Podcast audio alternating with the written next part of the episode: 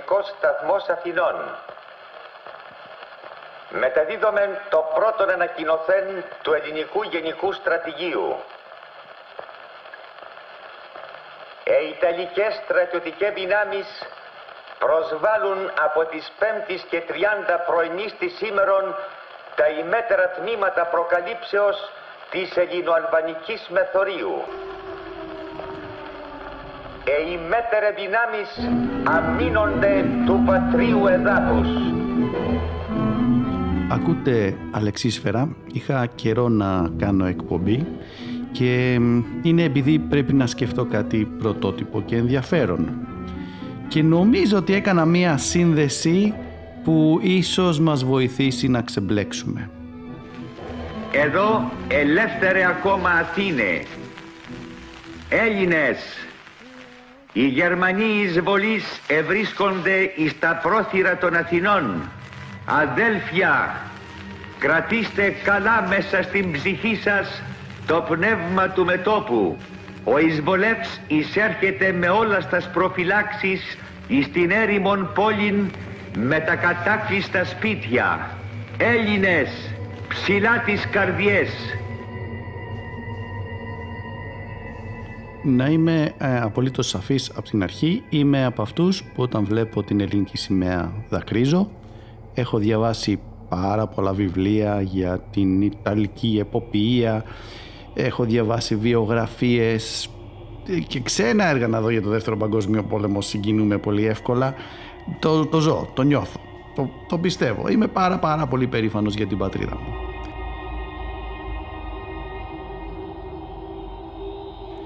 Αλλά κάπου εκεί κάτι γίνεται και κάποιος μας εκμεταλλεύεται. Και θα προσπαθήσω να ξεμπλέξω αυτές τις ιδέες, αν και είναι πάρα πολύ δύσκολο γιατί όλοι μας είμαστε πολύ παθιασμένοι με αυτό και οι πολιτικοί διαχρονικά πιστεύω στη χώρα μας ως λαϊκιστές και αυτή είναι η δουλειά τους, ως προς αυτό μας εκμεταλλεύονται.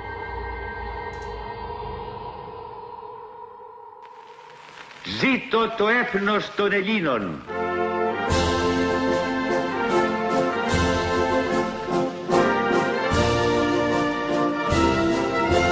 Γιορτάζουμε την 28 Οκτωβρίου. Εντάξει, δεν Την είναι πιο απλό. απελευθέρωση από τους Γερμανούς; Πολύ σωστά. Εσύ, Το όχι. Το όχι, το γιορτάζουμε την 25η. 25η Μαρτίου δεν είναι το όχι; Ναι. Σωστά. Πότε έχει Greece Next Top Model, κάθε πότε, μέρες; Δευτέρα και Τρίτη.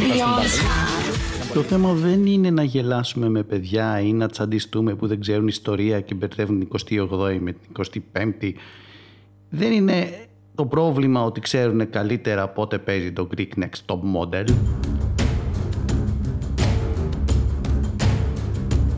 Το πρόβλημα είναι ότι αφού τέλειωσε ο πόλεμος αρχίσαμε να χρησιμοποιούμε κάποια παραμύθια σε έναν εμφύλιο πόλεμο που ακόμα συνεχίζεται.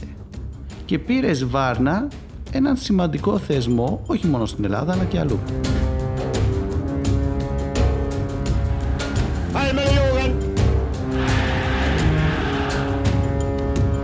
Noi crediamo che l'Italia sotto la guida Ακούσαμε τον Χίτλερ, ακούμε τον Μουσολίνη εκεί να τα λέει ενώ τα λέω κι εγώ. Μερικοί μου λένε ότι μοιάζω και με τον Μουσολίνη, μόνο το κούρεμα είναι, δεν μοιάζω σε τίποτα άλλο, σοβαρά.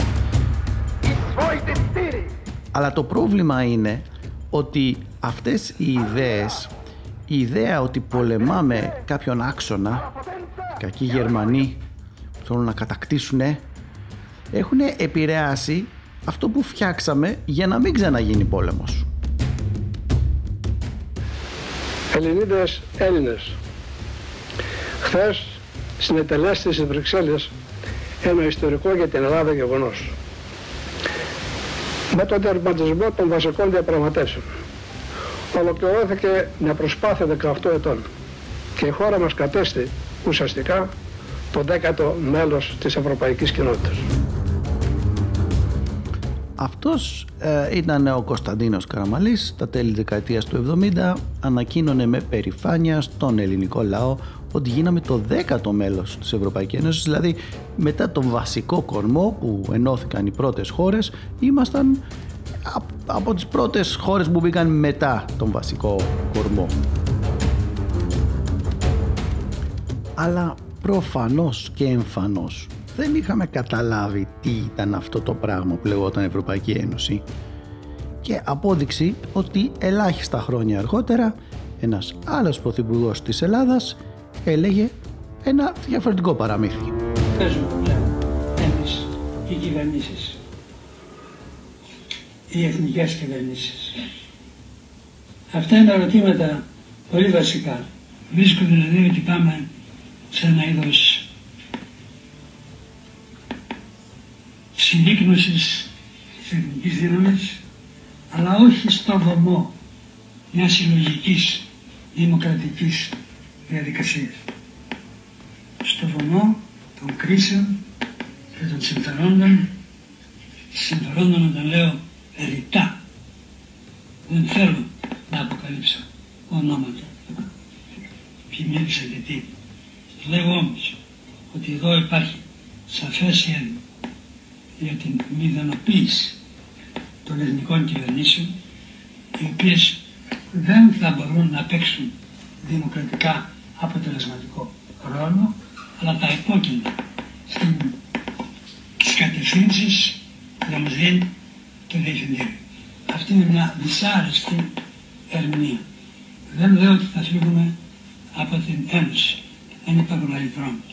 Θα δώσουμε μάχες όμως. Και ο λαός πρέπει να είναι ενεργηγός. Οι μάχες δεν είναι στο μέτωπο. Οι μάχες είναι μέσα στην κοινωνία μας. Μέσα στην οικονομική δομή. Θα πρέπει αυτό να ληφθεί υπόψη πολύ σοβαρά.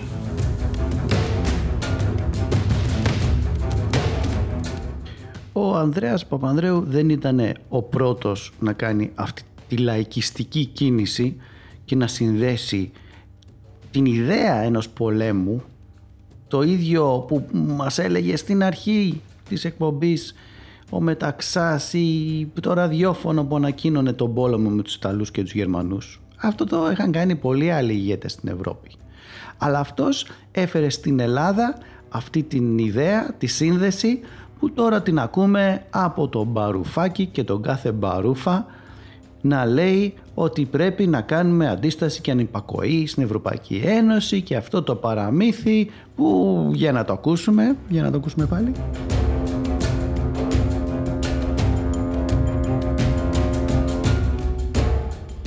Κυρία Μέρκελ, με τη μέχρι τώρα πολιτική σας διαδρομή και τις πράξεις σας ως καγκελάριος της Γερμανίας έχετε αποδείξει πως είστε ένας από τους προτεργάτες της λεγόμενης παγκοσμιοποίησης και έχετε συμβάλει σε μεγάλο βαθμό στη γιγάντωση των δεινών που ταλαιπωρούν σήμερα τους Ευρωπαίους. Κανείς δεν μπορεί να ξεχάσει τις δηλώσεις σας με τις οποίες καλέσατε εκατομμύρια λαθρομεταναστών και δίθεν προσφύγων να εισέλθουν ατάκτως στην Ευρώπη. Κανείς δεν ξεχνά πως ηγηθήκατε της επίθεσης εναντίον των παραδοσιακών αξιών των κοινωνιών μας και κυρίως κατά της ίδιας έννοιας του έθνους.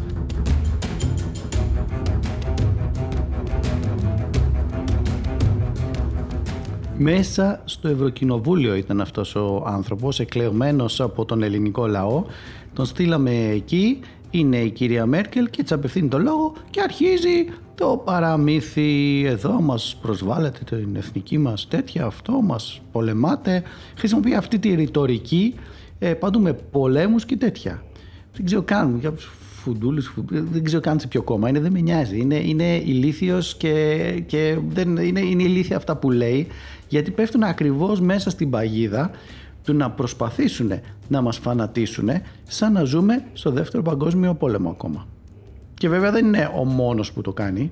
Αυτό είναι ένα πράγμα το οποίο το τρώμε στη μάπα πάρα πολύ καιρό.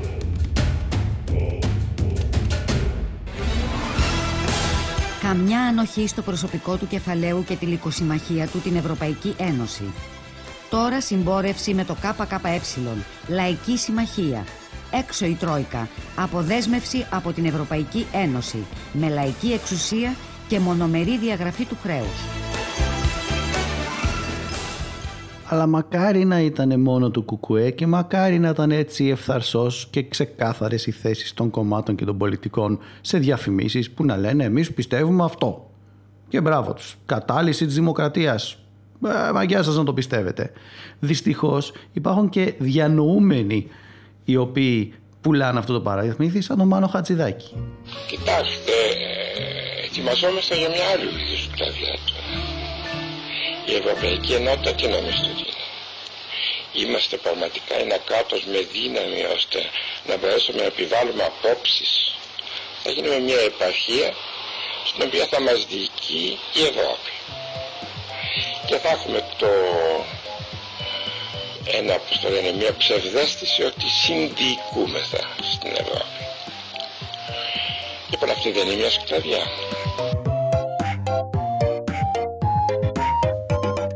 Όχι, όχι και όχι. Καμία σχέση. Μπορεί να ήσουν καταπληκτικός μουσικός, αλλά άσε τα θέματα της πολιτικής αφού δεν τα καταλαβαίνεις.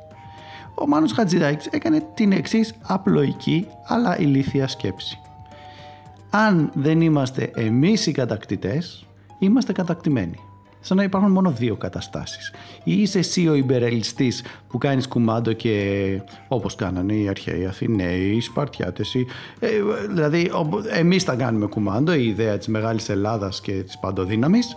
Ή αν δεν κάνεις εσύ τότε αναγκαστικά δεν υπάρχει κάτι ενδιάμεσο, είσαι σκλάβος. Έτσι όπως το είπε. Σκλαβιά. Ε όχι. Κύριε Χατζηδάκη, λυπάμαι.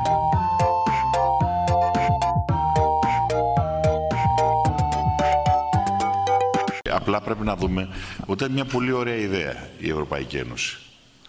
Πώς να αφαιρέσουμε τα δικαιώματα των λαών στην Ευρώπη που οι Ναζί προσπάθησαν να τους τα αφαιρέσουν με στρατό και πόλεμο. Απέτυχε η μέθοδος αυτή και αμέσως μετά τον Παγκόσμιο Πόλεμο, όταν είδανε ότι ανασυγκροτούνται τα εθνικά κράτη και οι λαοί που είχαν γυρίσει από τον πόλεμο ή από τα μέτωπα μάχης και όλα αυτά πονεμένοι ε, με, με, τεράστιο ε, κόστος σε αίμα ζωές και τα λοιπά, απαιτούσαν δημοκρατία.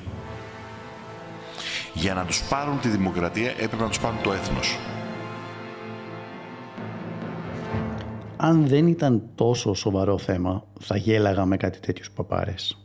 Γιατί τα παρουσιάζουν τόσο εύκολα.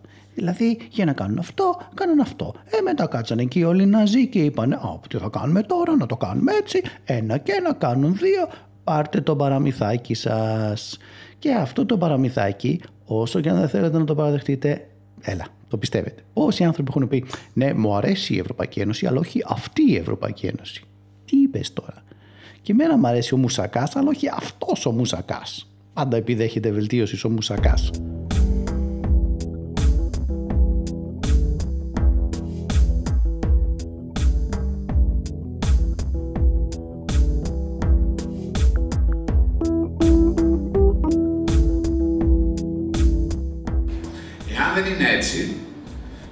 θα ήθελα από το Γιάννη το Βαρουφάκη να μου εξηγήσει γιατί ο Λούντβιχ Φον Μίζες, ο Μίζες, είναι ο ιδρυτής της, της Αυστριακής σχολής, έτσι, του νεοφιλελευθερισμού που ονομάζουμε σήμερα. Ο Μίζες, λοιπόν, ήδη από το 1927 επισημαίνει, δημοκράτης, έτσι, κανείς δεν μπορεί να αμφισβητήσει, φιλελεύθερος, Κανείς δεν μπορεί να αμφισβητήσει ότι ο φασισμός έχει ήδη καταξιωθεί στην ιστορία ως ο σωτήρας του ευρωπαϊκού πολιτισμού. Διότι κατάφερε να διασώσει την ατομική ιδιοκτησία και το δικαίωμα στην ανταλλαγή. Οπότε, όταν εγώ γράφω ένα βιβλίο που το ονομάζω από το Τρίτο Ράικ στην Ευρωπαϊκή Ένωση, κυριολεκτό. Από, μόνο από αυτή τη φράση του φιλελεύθερου Μίζες. Ο Χίτλερ το είπε με κάποια διαφορετικά λόγια. Ε, όταν πήρε την εξουσία, το, μάζεψε τους ε, βιομήχανους και τους λέει το εξής. Η κυβέρνηση δεν θα προστατεύσει τα συμφέροντα του λαού με μια οικονομική γραφειοκρατία οργανωμένη από το κράτος, αλλά με την υποστήριξη της ιδιωτικής πρωτοβουλίας. Τέλεια.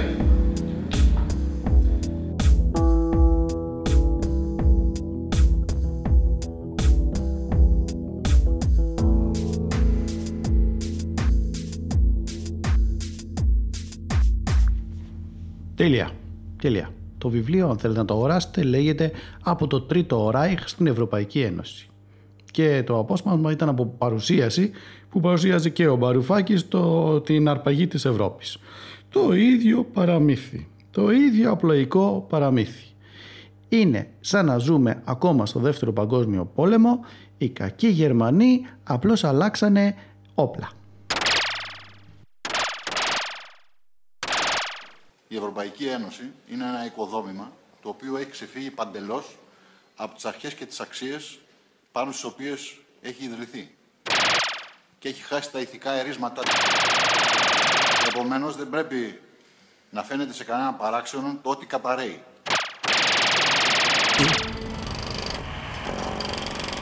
Το 1989 η Ευρώπη αλλάζει στη θέμελα. Το τείχος του Βερολίνου πέφτει, οι δύο Γερμανίες επανενώνονται, τα κομμουνιστικά καθεστώτα καταραίουν. Η Βάσο Παπανδρέου γίνεται η πρώτη γυναίκα που αναλαμβάνει επίτροπος στην Ευρωπαϊκή Ένωση. Ήταν μια πάρα πολύ ενδιαφέρουσα περίοδος γιατί ε, υπήρξε η αλλαγή στο Ανατολικό Μπλοκ. Έγινε η πανένωση της Γερμανίας. προετοιμάσαμε το ευρώ και η Επιτροπή τότε είχε πάρα πολύ ουσιαστικό ρόλο. Θυμάμαι τότε την πότρα που είχαμε την κυρία Θάτσερ, την ε, Πρωθυπουργό της Αγγλίας, με την Χάρτα των Κοινωνικών Δικαιωμάτων. Άλλη τρελή από εκεί. Εδώ έχουμε τη μία που δεν μπορεί να μιλήσει καλά καλά η βασούλα μας και αναφέρεται τώρα ότι έκανε κόντρα με τη Θάτσερ. Άλλη από εκεί που πήγε στα Falklands για να πουλήσει το παραμύθι ότι είναι ακόμα αυτοκρατορία. Εντάξει, αφήστε τους Άγγλους, είδαμε που τους έβγαλε και αυτούς.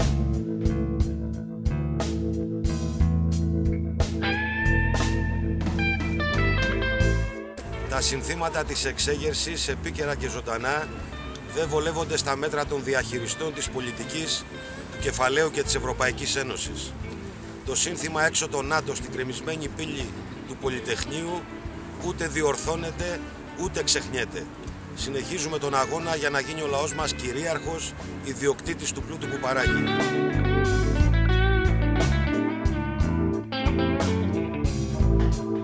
Και κάπως έτσι ο καθένας το μπουζούκι του. Άλλος έλεγε ο και να το το ίδιο συνδικάτο. Άλλος αντίσταση και αναπακοή. Ο άλλος έλεγε έξω οι βάσεις ό,τι να είναι ο καθένας.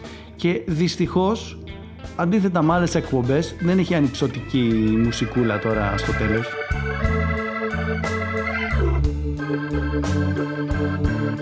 Είχε ένα blues δίχως τελειωμό με solo, solo, solo γιατί τελικά νομίζω αυτό κάνουμε όλοι εδώ πέρα σε αυτή τη χώρα ο καθένας σολάρει και τελικά να δούμε που θα μας βγάλει αυτό.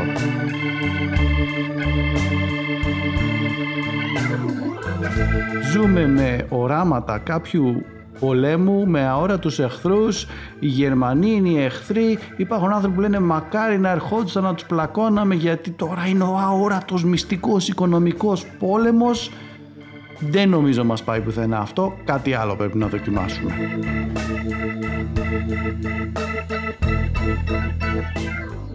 Και τέλος πάντων ήμουν ο Αλέξ Χαλκίδης, αυτά είχα να πω, καλή μας τύχη. Εγώ απλά παρατηρώ ότι οι Γερμανοί το λύσαν το θέμα τους, το ρίξαν το τείχος τους, ενωθήκανε, κάνουν τη δουλειά τους, προχωράνε. Όλοι οι λαοί προσπαθούν να δουν το συμφέρον τους, να ζήσουν σε αυτό το οικονομικό τοπίο το οποίο υπάρχει τέλος πάντων στον κόσμο. Δεν μπορεί να υπάρχει μία απλή απάντηση σε ένα τόσο πολύπλοκο ζήτημα. Δεν μπορεί να είναι θέμα μόνο της Γερμανίας γιατί όλοι οι άλλοι τι κάνουν, κάθονται και τους κοιτάνε. Δεν μπορεί να μας βοηθάει η ρητορική σε σχέση με το δεύτερο παγκόσμιο πόλεμο και οι εξάρσεις τύπου Go Back κυρία Μέρκελ και οι εξάρσεις ότι είναι Ναζί, ότι είναι το Τρίτο Ράιχ, ότι είναι το ένα ή το Αυτά τα παραμύθια δεν καταλαβαίνω σε τι μας βοηθάνε εκτός να φανατίζουν και να παρουσιάζουν ως απλό ένα θέμα το οποίο αποκλείεται να είναι απλό. Γιατί το παρουσιάζουν ως απλό, για να τους ψηφίσετε, για να σας τα πάρουν, για να σας πουλήσουν και άλλες απλές λύσεις οι οποίες δεν θα δουλέψουν. Γιατί η πικρή αλήθεια που δεν θέλει να ακούσει κανείς είναι ότι πολύπλοκες λύσεις απαιτούν δουλειά και ψάξιμο και πολλά γκρι πράγματα που πρέπει να τα ξεδιαλύνουμε. Ας αρχίσουμε να δουλεύουμε λοιπόν.